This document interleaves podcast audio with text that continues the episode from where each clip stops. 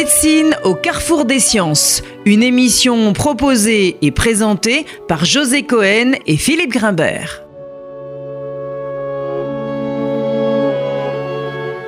Bonjour et bienvenue dans Médecine au carrefour des sciences. Aujourd'hui, nous nous intéresserons à une maladie euh, très sévère qui touche jusqu'à 4% de la population, dont une écrasante majorité de femmes. Il s'agit de l'anorexie. Une façon sans doute de mieux comprendre cette maladie est d'en montrer les multiples dimensions, tant anthropologiques, socioculturelles, biologiques que psychologiques, et de les confronter l'une à l'autre pour mieux favoriser leur complémentarité. C'est en tout cas ce chemin que nous tenterons de prendre au cours de cette émission. Alors comment en vient-on à ne plus pouvoir se nourrir? Puisque c'est bien de cela dont il s'agit, même si cette maladie ne se, réduit pas à un rapport pathologique à l'alimentation. Pour tenter de répondre à cette question si complexe, nous avons le plaisir de recevoir aujourd'hui le professeur Maurice Corcos, chef du département de psychiatrie de l'adolescent et de l'adulte jeune à l'Institut mutualiste Montsouris et professeur de psychiatrie infanto-juvénile à l'Université Paris-Descartes. Maurice Corcos, bonjour. Bonjour. Vous avez écrit une dizaine d'ouvrages, parmi lesquels L'abécédaire de l'anorexie, publié chez Audit Jacob en 2020. Vous étiez donc la personne toute désignée pour essayer d'y voir plus clair.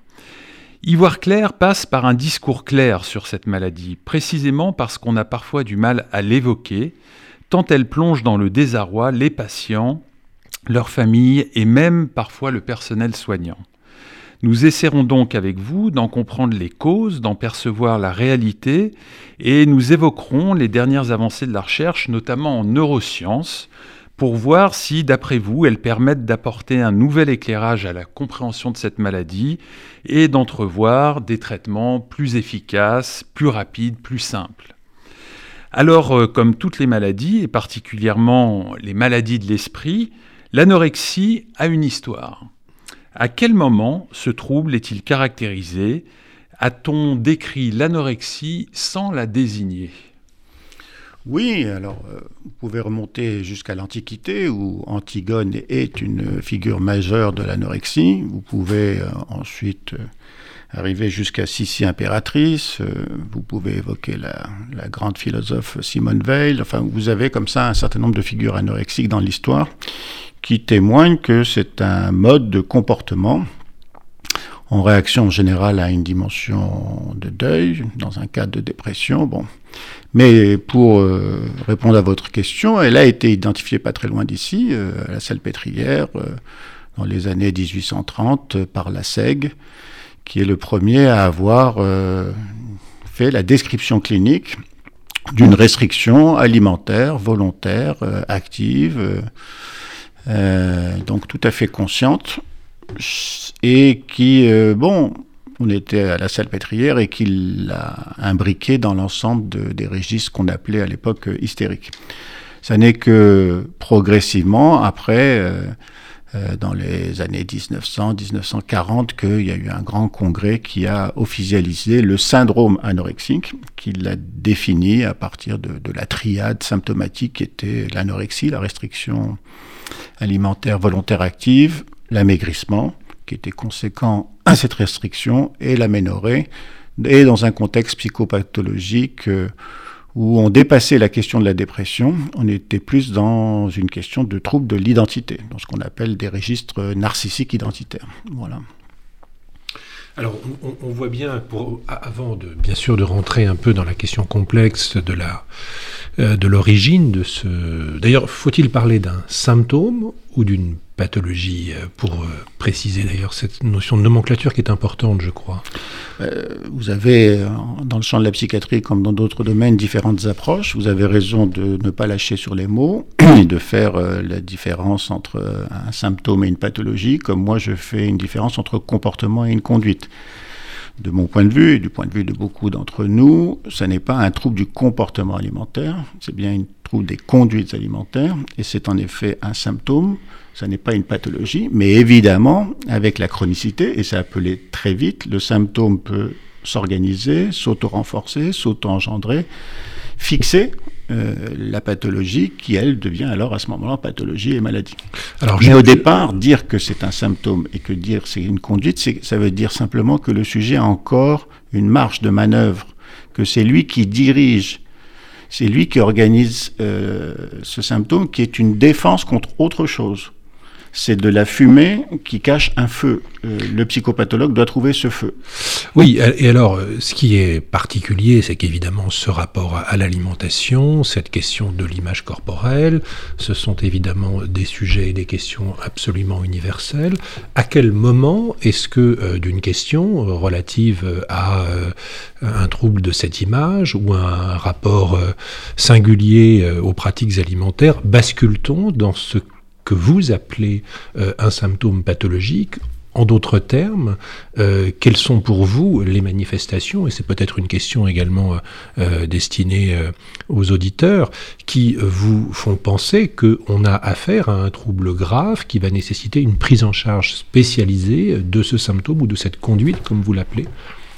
Oui, c'est alors la clinique, toujours la clinique, hein, je pense que vous serez d'accord avec moi, l'importance de la clinique, eh bien il suffit de demander à la patiente quelque chose d'aussi simple que est-ce que vous contrôlez votre descente? Est-ce que vous contrôlez votre restriction? Je rappelle que cette restriction alimentaire est volontaire active, c'est-à-dire qu'elle est en lutte contre ce qu'on appelle un fantasme boulimique. Vous interrogez la patiente et elle vous dit, si je commence à manger, je ne vais pas pouvoir m'arrêter et je vais grossir et quand elle vous le dit, vous avez le sentiment, la sensation que c'est pas une dimension imaginaire pure. On est quasiment dans une dimension qui s'approche de la dissociation. Elle a vraiment le sentiment qu'elle va être énorme et que, pour certaines, je ne vais pas pouvoir sortir euh, de votre cabinet. Donc cette dimension effrayante de ne pas pouvoir contrôler a priori l'alimentation, mais comme ça a été dit, ça n'est pas que l'alimentation, mais c'est focalisé là-dessus cette dimension effrayante de ne pas contrôler génère un symptôme, une conduite qui est d'essayer de contrôler l'incontrôlable, qui est figuré sur l'alimentation, mais qui est déplacé par rapport à d'autres domaines, en particulier affectifs, sexuels, tous les domaines inhérents au processus adolescent. Donc, lorsqu'elle vous dit je n'arrive plus à contrôler cette descente, avant oui j'avais la maîtrise, quand je venais vous voir, euh, je vérifiais entre deux consultations que j'avais repris suffisamment de poids pour vous permettre à vous d'éviter de m'hospitaliser, mais là je n'arrive plus à contrôler cette perte de poids, ou alors se sont installés des vomissements, ou l'hyperactivité physique que je faisais, qui était aussi une façon de contrôler cette excitation interne, je n'arrive plus, je fais des pompes sans arrêt, euh, avant je faisais une heure, maintenant je fais deux heures, trois heures. Elle, est débordée par cette frénésie. Ça veut dire que cette fois, en effet, le symptôme s'est organisé et que c'est lui qui a la main. Euh, elle croyait, grâce à cette contrainte, avoir une liberté pour générer un corps qui la satisfasse, qui soit tolérable. Elle s'aperçoit que cette contrainte qui générait une pseudo-liberté est devenue sa prison et que c'est elle qui en a les clés. Et qu'elle en a perdu les clés. Euh, donc vous parliez de consultation, d'hospitalisation. On, on, voit bien que, évidemment, euh, cette, cette, ce symptôme ou ce trouble de la conduite peut euh, avoir des conséquences dramatiques qui peuvent justifier en effet à un moment donné une hospitalisation dans un département d'ailleurs euh, que vous dirigez. Et euh, à ce moment-là de l'évolution de la maladie, quel est le sens, la fonction et comment organise-t-on la prise en charge thérapeutique de ces patients dans le cadre de, de ces structures de soins? Alors, il faut dire aux auditeurs que dans la grande majorité des cas, il n'y a pas besoin d'hospitalisation et que ça peut être tout à fait accompagné euh, par un psychiatre spécialisé, un pédopsychiatre, si possible spécialisé dans les difficultés alimentaires, et dans un cadre de psychothérapie. Mais il faut dire aussi aux auditeurs que c'est la maladie la plus sévère de l'adolescence en termes de morbidité et de mortalité, toutes maladies confondues, somatiques compris, avec 7 à 10% de décès et 20% d'évolution chronique, c'est-à-dire une jeune fille qui reste non seulement maigre, mais qui n'a pas de relation affective, qui n'a pas de relation amoureuse, qui n'a pas de relation sexuelle, qui n'a pas de vie familiale, et qui a, elle, dont on, qu'on décrit comme étant hyper brillante à l'adolescente, parce qu'il y a une activité frénétique euh, de, d'apprendre, se trouve dans des milieux euh, socioprofessionnels dégradés par rapport à ce qu'on attendait d'eux. Donc ça va très mal. Il y a des troubles cognitifs qui s'installent du fait de la nutrition. Bon. Donc pas tout hospitalisé, mais attention, ça peut être grave. Quand la situation déborde la patiente et ou quand, même si elle contrôle encore son alimentation, la tension à l'intérieur de la famille devient extrême, si ce n'est explosive, cette patiente projette, génère des angoisses euh, de la part des parents. Enfin, les parents sont évidemment agressés et angoissés par rapport à ce qui se passe et dans l'impuissance de pouvoir éviter à leur fille de dépérir. Si cette tension est explosive et qu'elle alimente le symptôme, alors il faut en effet hospitaliser. On hospitalise dans le service avec euh, ce qu'on appelle un contrat de séparation, c'est-à-dire que pendant un certain temps, on explique à l'ensemble de la configuration familiale que cette jeune fille a maigri dans ce contexte familial, mais aussi euh, scolaire, mais aussi amical, et qu'elle n'a pas pu euh, éviter de, déborder, et qu'il nous faut alors la mettre dans un autre contexte pour voir si l'environnement, le contenant, ne participait pas à. On n'est pas en train de dire qu'on responsabilise ou on culpabilise les parents ou l'école qui continue à faire venir cette patiente alors qu'elle est dans un état catastrophique parce que le bac est dans deux semaines et qu'il n'y a pas de raison d'arrêter alors que c'est la première de la classe. On dit simplement que ce stress de l'école et de l'exigence de performance favorise l'amaigrissement, que la proximité anxiogène, angoissante des parents favorise l'amaigrissement. Et que oui, nous observons depuis 30 ans que je suis à l'Institut Montsouris et tous les services l'observent, cette séparation a un effet assez radical d'amélioration rapide sans que nous ayons mis en place des traitements médicamenteux ou des traitements psychothérapeutiques. Non, c'est l'effet de la séparation qui permet à chacun de retrouver ses propres bases narcissiques, à chacun de ne pas générer l'angoisse chez l'autre et qui permettent assez rapidement une reprise de poids dans la grande majorité des cas, qu'il va falloir après étayer et soutenir. C'est un, une période une période des 15 premiers jours euh, de ligne de miel dans le service, mais très très fréquente, qu'il va falloir ensuite étayer, mais qui témoigne bien que les facteurs environnementaux, c'est-à-dire la question du contenant extérieur, est fondamentale pour euh, appréhender ce qui génère, favorise ou permet d'amender la symptomatologie qu'on observe. Donc le, le contenant, même si c'est l'hôpital, peut devenir protecteur. S'il il est organisé comme tel dans l'institution dont j'ai la responsabilité, où il y a 30 lits, où il y a actuellement, du fait des effets du confinement, 30 patients anorexiques dans des états extrêmement sévères, ce qui soigne, j'ai fait la réunion hier, c'est le personnel infirmier. C'est euh, le personnel des assistantes sociales, des art thérapeutes, des psychomotriciens, des médiateurs corporels, des médiateurs culturels. Hier, je discutais avec eux parce que euh, l'infirmière se sentait débordée par cette patiente qui l'aspire, qui la vide parce qu'elle lui demande une attention soutenue, parce que cette gosse est dans une hyperactivité, elle trace le long du couloir pour calmer son excitation interne et que l'infirmière n'arrive pas à tolérer cette hyperactivité alors qu'elle a un poids extrêmement faible et qu'il y a des risques euh, de décompensation mmh. somatique. Et j'essayais, avec l'ensemble du personnel, de réfléchir sur la capacité que nous avions à contenir notre angoisse, nous qui ne sommes pas les parents, et pour lesquels c'est plus facile, d'autant qu'on a une certaine expérience et qu'il y a des médecins qui nous accompagnent et qu'on peut assurer la sécurité. Et le fait de contenir cette angoisse et de ne pas la projeter en retour de ce qui est projeté par la patiente permet d'amender les choses. Et puis alors vous avez des scènes magnifiques, des infirmiers qui prennent les patients dans les bras, qui les câlinent, qui maternent leur innocence, qui calment leur excitation et qui peuvent le faire beaucoup plus facilement parce qu'ils ne sont pas émotionnellement liés hmm. à cette jeune fille et donc ils ne sont pas dans des angoisses térébrantes. Bon, vous imaginez une mère qui prend son, enfant de 30 kilos, vous imaginez la maigreur, vous imaginez le contact, la relation transcorporelle, vous imaginez les angoisses que ça suscite. Eh bien, nos infirmières arrivent à faire ça. Nos médiateurs corporels, massage, relaxation, pacte, arrivent à faire ça. C'est difficile. Moi qui les supervise, je vois bien qu'elles me disent, quand je l'ai dans les bras, je sens le froid, je sens la mort me pénétrer, me... Et j'essaie, de, avec la supervision, de les soutenir dans leur capacité maternante, dans leur préoccupation constante 24 heures sur 24. Aujourd'hui, ce soir, il y a un atelier compte. Il y a un infirmier exceptionnel qui réunit les patients autour de comptes à la frontière entre la journée et la nuit, au moment où on va se séparer, où les angoisses vont revenir. Il fait un atelier compte qui a une vertu apaisante, par excitante, qui permet en effet aux patients de pouvoir dormir apaisés et de ne pas être en proie à leur excitation interne. Ces comptes-là viennent suppléer à une absence de mentalisation, de confrontation au monde interne qui était rébranché chez eux. Maurice Corcos, nous allons euh, procéder à une première euh, euh, coupure de cette émission.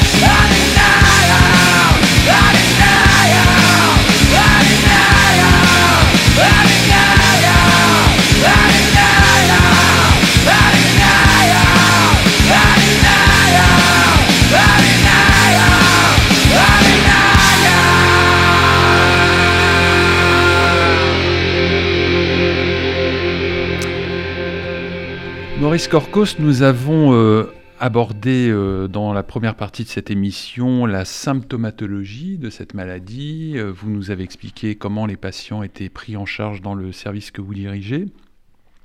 Essayons maintenant d'aborder, si vous en êtes d'accord, les éléments de compréhension de cette pathologie. Alors commençons par une voie possible. Une étude récente a montré le rôle essentiel d'un neurotransmetteur, l'acétylcholine, dans une partie du cerveau appelée le striatum.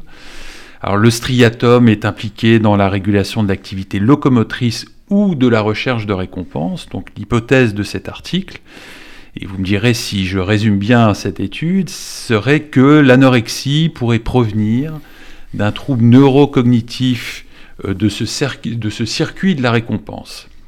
J'aimerais avoir votre regard sur ce modèle de compréhension.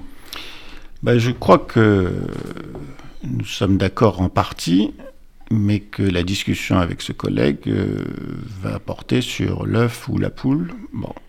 Que euh, le trouble des conduites alimentaires devienne rapidement une addiction. Nous avons été les premiers à démontrer cette dimension-là à partir de données épidémiologiques, psychopathologiques et même biologiques.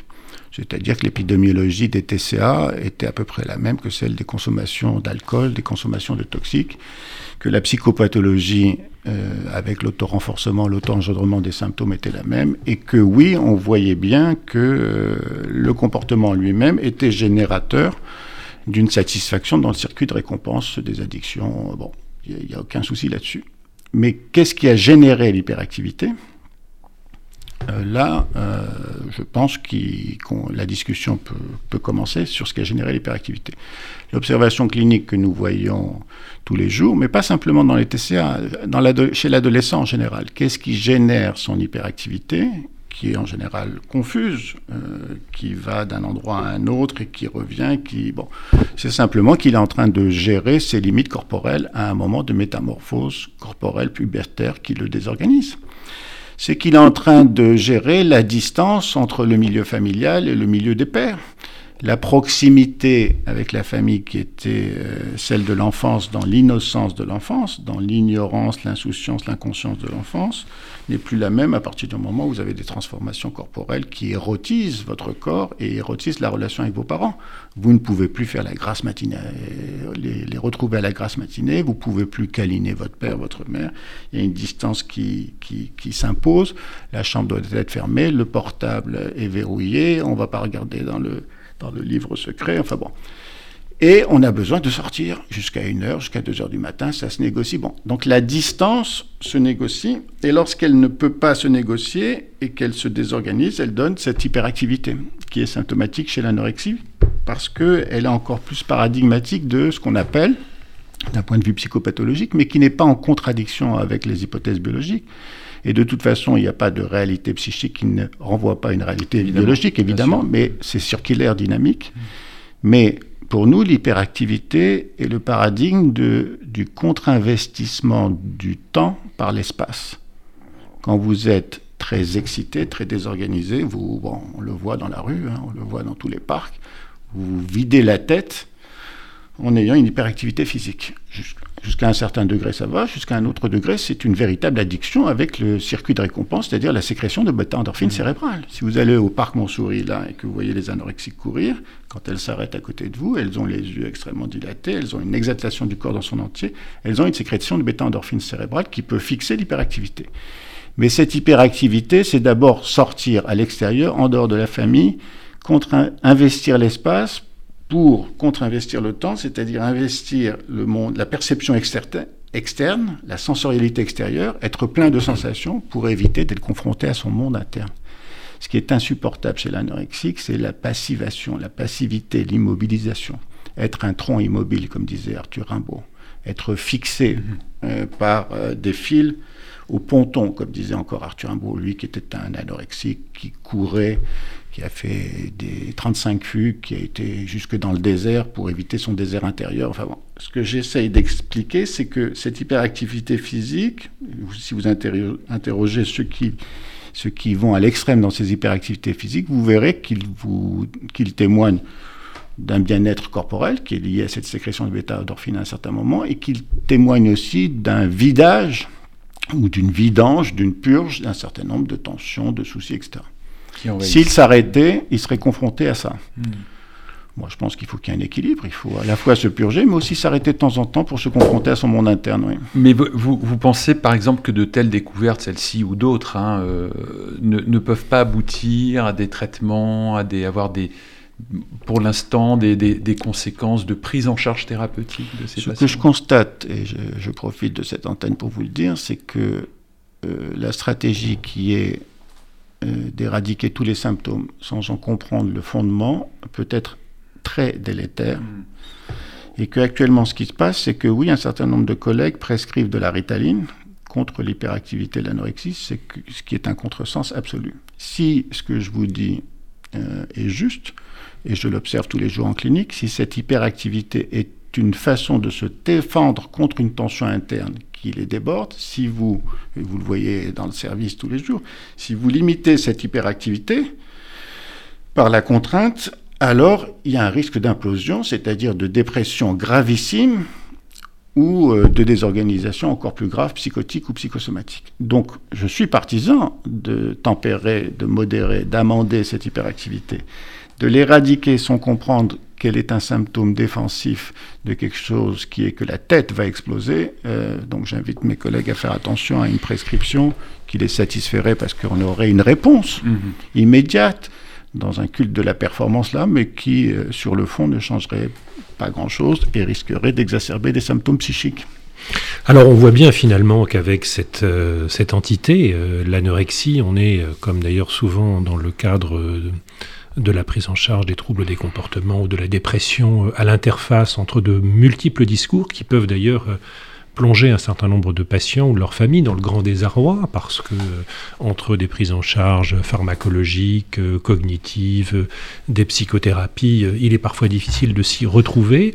vous insistez beaucoup, et peut-être parce que vous êtes psychanalyste, Maurice Corcos, on peut le préciser ici, que c'est votre formation, sur le fait que finalement, il y a probablement à l'origine de, des troubles de ces comportements qu'il ne faut pas fétichiser comme symptômes, mais peut-être intégrer dans un processus psychopathologique dynamique, euh, une psychopathologie donc qui lui est propre et qui lui est non pas spécifique, mais en recouvrant la notion de singularité, en tout cas qui réemprunte euh, eh euh, les voies euh, habituelles qui aboutissent à la formation de symptômes.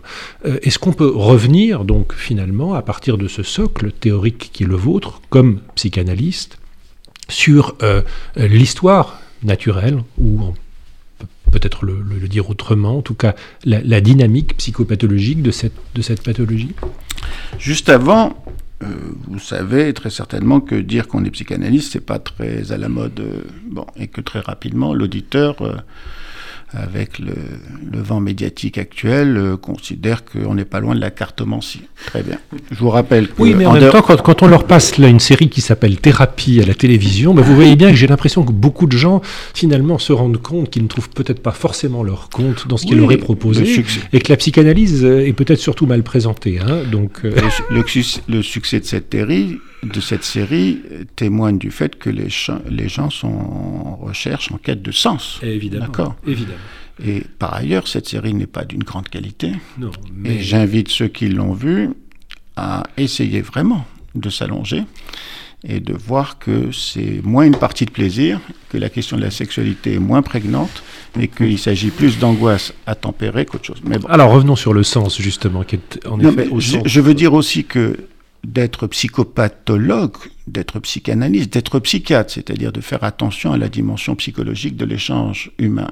Euh, ça n'empêche pas d'être neuroscientifique, d'avoir... Moi, j'ai toutes mes publications princeps pour être nommé, c'est l'Institut Pasteur, c'est les cytokines. Euh, c'est Avrameas, hein, d'accord Donc l'un n'empêche pas l'autre, bien au contraire. Mais euh, le modèle intégratif qui dirait qu'il y en a un qui va bouffer l'autre, non. Le modèle complémentaire, c'est-à-dire la dimension essentiellement biologique, mais aussi intersubjectif, humaine, qui est la nôtre, doit permettre d'appréhender une main droite et une main gauche, euh, le cœur et le cerveau. Alors revenons sur la... Alors, l'histoire. Écoutez, il y a une, euh, à l'Institut Mutualiste Montsouris, euh, j'ai donné du temps de psychiatrie à la maternité. J'ai mis un psychiatre, j'ai mis une psychologue, Très bien. Et aussi à, la PMA. L'histoire, elle commence là, dans les interrelations précoces mère-enfant. Vous savez, alors les études que nous avons montrées, qui n'ont rien de psychanalytique, ont montré que on retrouve 30% d'épisodes de dépression majeure chez les mères qui ont un enfant qui va développer une anorexie. Dépression majeure avec des critères extrêmement serrés. Ça ne veut pas dire que les autres types de dépression qu'on ne peut pas individualiser dans des catégorisations n'existent pas. Ce que nous savons, nous, c'est qu'en clinique, on voit qu'il y a des, antécédents de troubles alimentaires chez la mère, des antécédents de troubles alimentaires chez la grand-mère. Il y a la question de la féminité, de l'identité corporelle qui se joue sur plusieurs générations. Pas de la même manière, pas aussi caricaturale, mais qui infiltre les interrelations précoces, les échanges entre mère et fille en particulier. La construction de l'identité corporelle puis psychique euh, chez une jeune fille dans les interrelations précoces avec la mère passe par le fait que cette mère doit avoir la capacité d'être dans la préoccupation pour son enfant. C'est ce qu'on appelle la préoccupation maternelle primaire et même la folie maternelle primaire. Cette femme est dans le don, dans le dévouement, elle oublie un peu son premier objet d'amour, le père, pour se consacrer à cet enfant, et c'est ce qui fait que le développement peut advenir, c'est-à-dire qu'elle étaye, elle a un auxiliaire psychique, pas simplement pour l'alimenter euh, physiquement, mais aussi pour l'alimenter affectivement et même sensuellement, disons-le. Si cette mère, pour tout un tas de raisons, est en difficulté, et c'est ce que nous observons, nous, chez les patients que nous voyons, nous avons une unité de thérapie familiale avec trois couples de thérapeutes familiaux. Nous avons une unité de thérapie multifamiliale. Nous avons dans chaque unité des réunions de groupes de parents. Donc l'accompagnement de la famille est central parce que l'histoire commence dans la dynamique euh, familiale. Qu'est-ce que nous observons? Des tas de configurations possibles. Il n'y a pas une anorexie, il y a des anorexies. Mais il y a des dynamiques familiales extrêmement perturbées. Qu'est-ce que nous avons observé avec la pandémie, avec l'exacerbation du demande euh, de soins pour anorexiques Il fait que ça a débordé, ça a augmenté de près de deux, trois fois? Bon, nous avons observé que de ne pas pouvoir permettre aux enfants de se dégager de cet univers familial du fait du confinement qui obligeait un à exacerber les fragilités, les vulnérabilités, les lignes de faille antérieures. Quelles sont-elles? Elles sont d'un ordre dépressif, d'un ordre d'organisation alimentaire de chez la mère avec une maîtrise, une rigueur, une minutie, une gestion technique, opératoire, puéricultrice de la relation mère-enfant, à défaut de pouvoir l'être dans une relation suffisamment tendre, c'est défensif beaucoup plus que manichéen, ou alors nous avons des familles monoparentales, nous avons des antécédents de maltraitance, de négligence, de carence. Nous avons chez les patients anorexiques boulimiques mixtes près de 30% d'antécédents d'abus plus ou moins important. Enfin, nous avons toute la psychopathologie. Nous avons des lignes traumatiques qui euh, vont euh, générer progressivement d'une génération à l'autre une exacerbation des symptômes jusqu'à une incarnation chez la patiente d'une problématique de filiation de identitaire complexe et en particulier autour de la question du féminin. Voilà. Mais alors, comment vous interprétez ça? Parce que ce, que ce que je comprends de ce que vous êtes en train de nous dire, c'est que finalement, vous retrouvez toutes les causes de toutes les psychopathologies. Euh, oui. Qu'est-ce qui fait qu'à un moment donné, bah, justement, on, les patients basculent vers cette, symptomatologie Qu'est-ce qui fait, qu'est-ce qui fait qu'un adolescent bascule vers la pathologie suicidaire plutôt qu'autre chose? Qu'est-ce qui fait qu'il bascule vers l'alcoolisme ou vers les addictions toxiques plutôt qu'autre chose, l'anorexie. Eh bien, quelque chose qu'il saisit dans la dynamique parentale. Si vous avez dans une famille un père qui fait un passage à l'acte suicidaire, enfin, fortiori s'il meurt bien sûr, il fait un appel d'air considérable pour l'enfant, où l'enfant va chercher le père là où le père est, là où ça fait mal, là où il a disparu, là où il n'a pas été là pour lui. Si vous avez des familles post-68 art qui fument du H avec leur enfant, ou qui ont un certain laxisme autour de la toxicomanie, ou qui boivent, et que l'enfant perçoit chez le père qui montre sa dégradation, sa tristesse, sa dépression dans le toxique, l'enfant va aller le chercher là où ça fait mal. Attention, les enfants regardent nos lignes de faille et ils viennent s'y inscrire pour rester avec nous là où nous ne sommes plus avec eux. Voilà un des éléments qui participent. Alors, est-ce qu'il y a en plus une vulnérabilité biologique de type dépressif ou de type obsessionnel avec des lignes de... biologiques? Pourquoi pas? Mmh. Ça n'empêche rien de la prise en charge, par ailleurs, qui n'est pas justiciable d'un traitement médicamenteux qui aurait une action étiologique déterminée sur le syndrome anorexique. Ça n'existe pas. Ça n'existe pas en psychiatrie en général, sauf peut-être dans les troubles bipolaires. Et encore, ça peut se discuter il n'y a pas de marqueur biologique et il n'y a pas de traitement étiologique. Il y a des traitements symptomatiques extrêmement importants, médicamenteux, qui permettent d'apaiser des tensions pour mieux rencontrer l'adolescent moins tendu, moins déprimé, moins anxieux, mmh. moins suicidaire, moins anorexique, le rencontrer dans une possibilité d'échange psychothérapeutique où la parole, le regard, l'écoute, l'attention, l'accueil vont être déterminants pour le développement.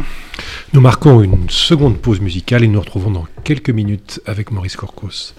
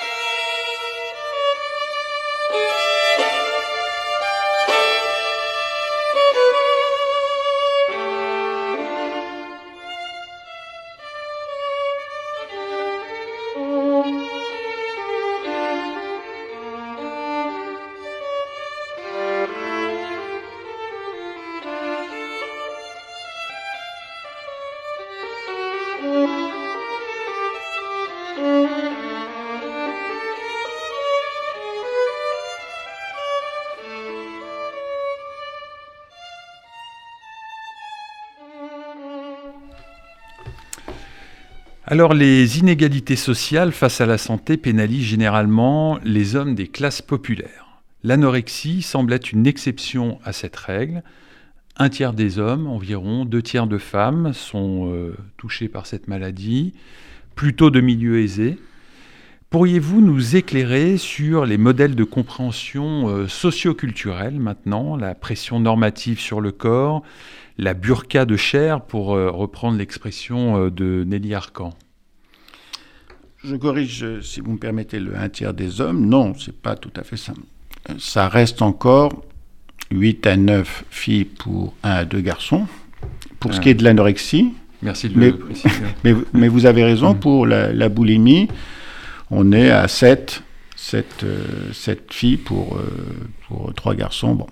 Donc le sexe ratio reste massivement féminin. C'est un premier, élément d'explication. Euh, la question de l'anatomie euh, de la femme et de l'anatomie de l'homme qui ne sont pas les mêmes. Et euh, sans aller jusqu'à dire avec Freud que l'anatomie est un destin, ça n'est pas loin. C'est-à-dire que l'identité sociale que nous avons dépend de notre anatomie. Et que oui, la femme, pour tout un tas de raisons, y compris des raisons extrêmement critiquables, peut avoir besoin, même s'il y a des mouvements là qui apparaissent en ce moment qui sont en train de rebattre toutes les cartes, avoir besoin de, dans l'environnement machiste dans lequel elle est, de s'affirmer par son corps. Et d'ailleurs, l'ensemble des psychopathologies euh, touchent éminemment le corps féminin lorsque c'est la femme qui est en question, plutôt que le comportement masculin. Donc il y a une anatomie qui favorise l'incarnation des troubles par le corps. La dépression, la phobie, euh, l'anorexie sont essentiellement féminins. Elles, sont incarnées par euh, l'identité corporelle qui est mise en avant. Deuxième chose, euh, oui, il y aurait comme ça une fantasmagorie d'une certaine élégance de la maigreur dans les familles qui sont favorisées.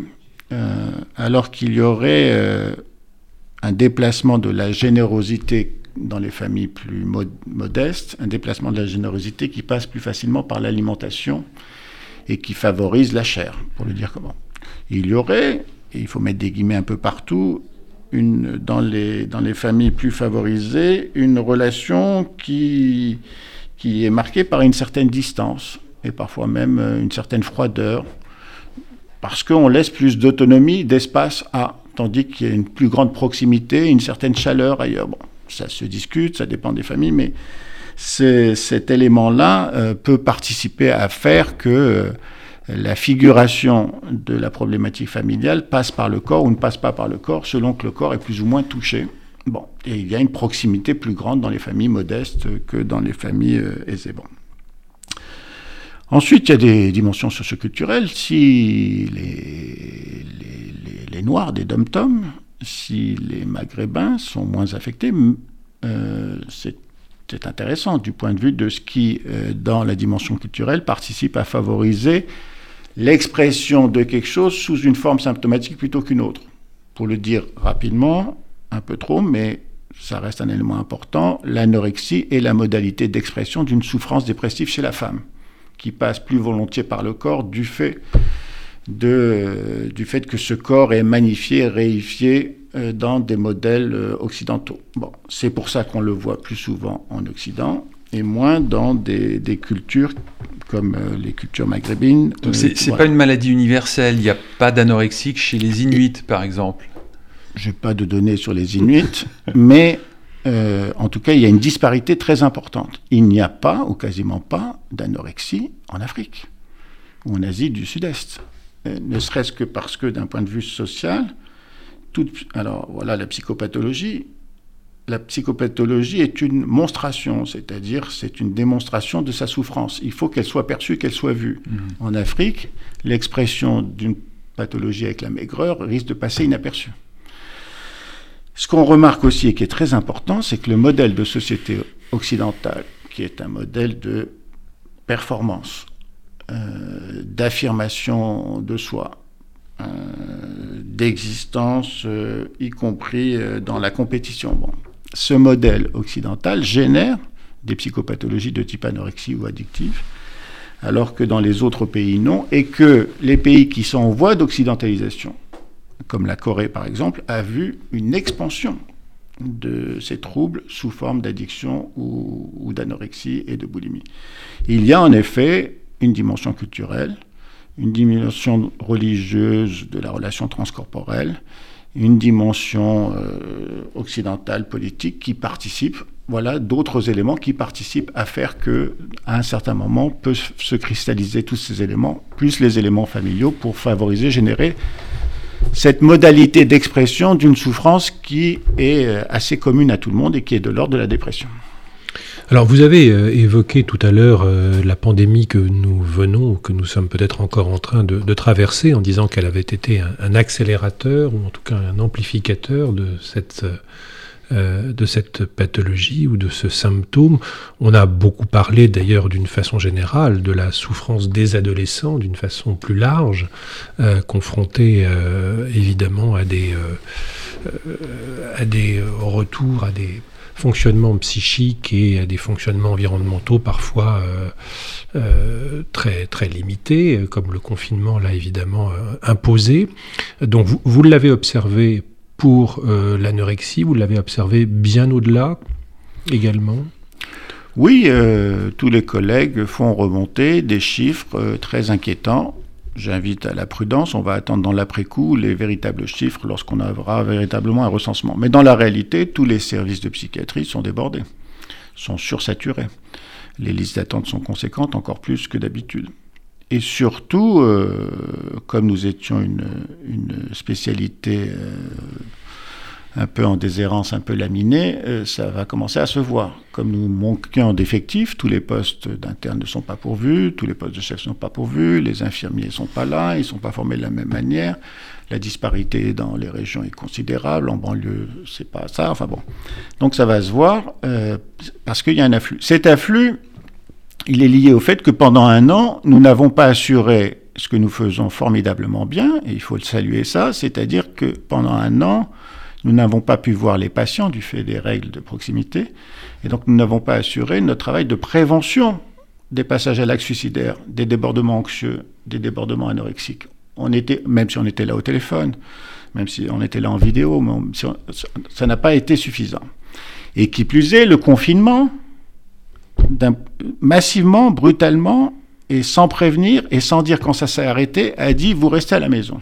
Et là, on s'est aperçu que la maison, la famille, c'est un domaine de sécurité formidable, c'est un espace sacro-saint merveilleux euh, par rapport à l'extérieur qui devient menaçant, très bien, mais il ne faut pas que ça dure très longtemps parce que la proximité devient promiscuité, parce que la confusion des espaces physiques, le, père, la mère qui télétravaille, euh, psychique, le père, la mère qui est déprimé, qui a peur de la situation économique, qui se barre et qui angoisse ses, enfants. Il n'y a rien de pire que la dépression parentale pour générer des angoisses d'abandon chez l'enfant et des appétits de destructivité d'eux-mêmes dans une hyperfrénésie.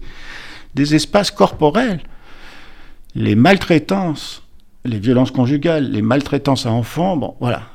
Donc on s'est aperçu que les facteurs environnementaux avaient été un élément central dans, le déclenchement des pathologies psychiatriques. D'accord. Je n'ai pas dit que pour autant, par rapport à nos collègues qui euh, réfléchissent sur une dimension de vulnérabilité biologique, je n'ai pas dit que ça n'a pas touché les familles et les patients les plus vulnérables. Oui, ça a touché ceux qui étaient vulnérables. Les familles qui étaient assez structurées, même s'ils étaient un peu trop resserrés et qu'ils n'avaient pas de, sas de respiration avec la possibilité que le gosse a joué ailleurs, sorte de la jupe de sa mère, puisse aller aimer ailleurs, comme disait euh, Bérénice euh, Racine, puisse aller respirer, euh, bon, puisse aller décharger son excitation. ces familles-là ont réussi quand même à, contenir. Mais celles qui étaient plus fragiles, celles où il y avait des vulnérabilités, celles où il y avait des, antécédents psy, des, des toxicomanies, etc., celles-là ont implosé et n'ont pas pu bénéficier de, réponses euh,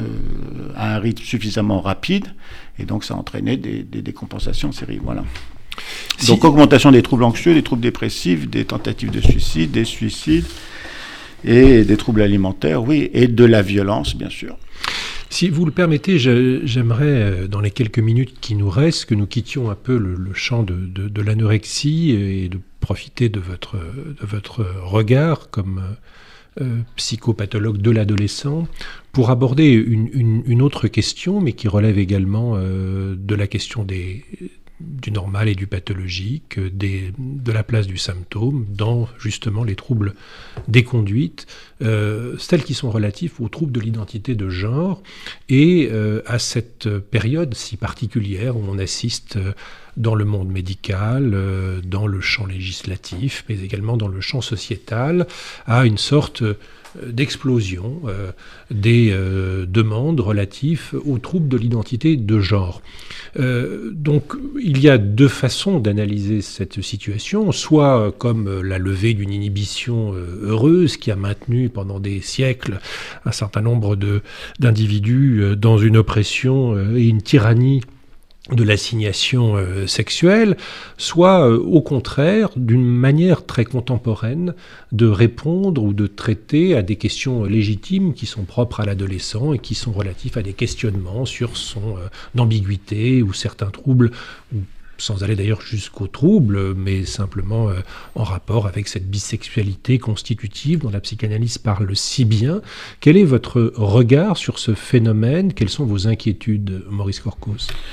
Je crois que votre question contient des éléments de réponse. Euh, euh, vous avez évoqué cette, question essentielle, en effet, que la psychanalyse apporte, c'est la question de la bisexualité psychique, oui. C'est-à-dire de ce moment de transition, de perplexité, de carrefour, de passage délicat où le sujet, dans une innocence, une inconscience, une insouciance, a le droit de continuer à s'interroger avant de passer de l'autre côté du miroir sur son identité corporelle, psychique, sexuelle. D'accord. Et qu'il faut respecter, accueillir, contenir et accompagner. À chaque fois qu'il y a une épidémie euh, d'une nouvelle euh, psychopathologie, que ce soit les personnalités multiples, l'hyperactivité ou maintenant les dysphories de genre, euh, tous les psychiatres s'accordent pour dire qu'il ne faut pas se précipiter. Que oui, ça témoigne, c'est la première partie de votre question, du fait qu'il y a une levée d'un certain nombre de tabous quant à l'expression possible d'une interrogation, d'une perplexité quant à son identité sexuée. Et que, Dieu merci, l'homosexualité est sortie du, DSM, des catégorisations des maladies psychiatriques. Et oui, euh, des, perplexités quant à la façon d'habiter son corps de manière masculine ou féminine, quelle que soit sa biologie, sont des éléments importants. Mais pour autant, la précipitation d'un certain nombre de collègues sous la pression parentale, sous la pression politique, économique, a tranché euh, trop rapidement dans une prescription qui n'est pas sans conséquence, alors qu'il faut pendant un certain temps accueillir, accueillir, c'est-à-dire accréditer quelqu'un qui vous dit qu'il ne se sent pas bien euh, de manière masculine ou féminine dans son corps, vous tout psychiatre, pas besoin d'être psychanalyste, vous, vous l'écoutez, vous, vous accueillez ce qu'il dit pour ce que c'est, c'est-à-dire une réalité psychique. Même si c'est imaginaire, même si c'est rêvé, même si c'est délirant, vous l'acceptez. Vous accréditez, vous ne le validez pas, vous l'acceptez. Allons-y, parlons-en, prenons le temps. Pas en une, deux, trois, mais en plusieurs consultations, en évaluant ce qui se joue dans les dynamiques familiales, de projection sur les identités, ce qui se joue aussi de maltraitance, de violence, ou ce qui se joue d'incompréhension, de stigmatisation. Prenons le temps, il n'y a pas de nécessité à donner des bloqueurs de la puberté, qui ont des effets sur les troubles cognitifs assez considérables, ou a fortiori une hormonothérapie, qui ont des effets euh, de cancer, de diabète, etc. Donc l'idée d'accueillir, euh, de laisser le sujet développer sa perplexité, de ne pas trancher dans cette période carrefour d'indécision où le doute, c'est ce qui permet d'avancer, de penser, et que la certitude trop tranchée, c'est ce qui rend fou. Bah écoutez, nous en resterons là pour euh, cette émission. Maurice Corcos, merci infiniment d'être venu nous rendre visite. Merci à vous. Aujourd'hui à la technique, Louise Denis. Très bonne journée à tous. C'était Médecine au carrefour des sciences.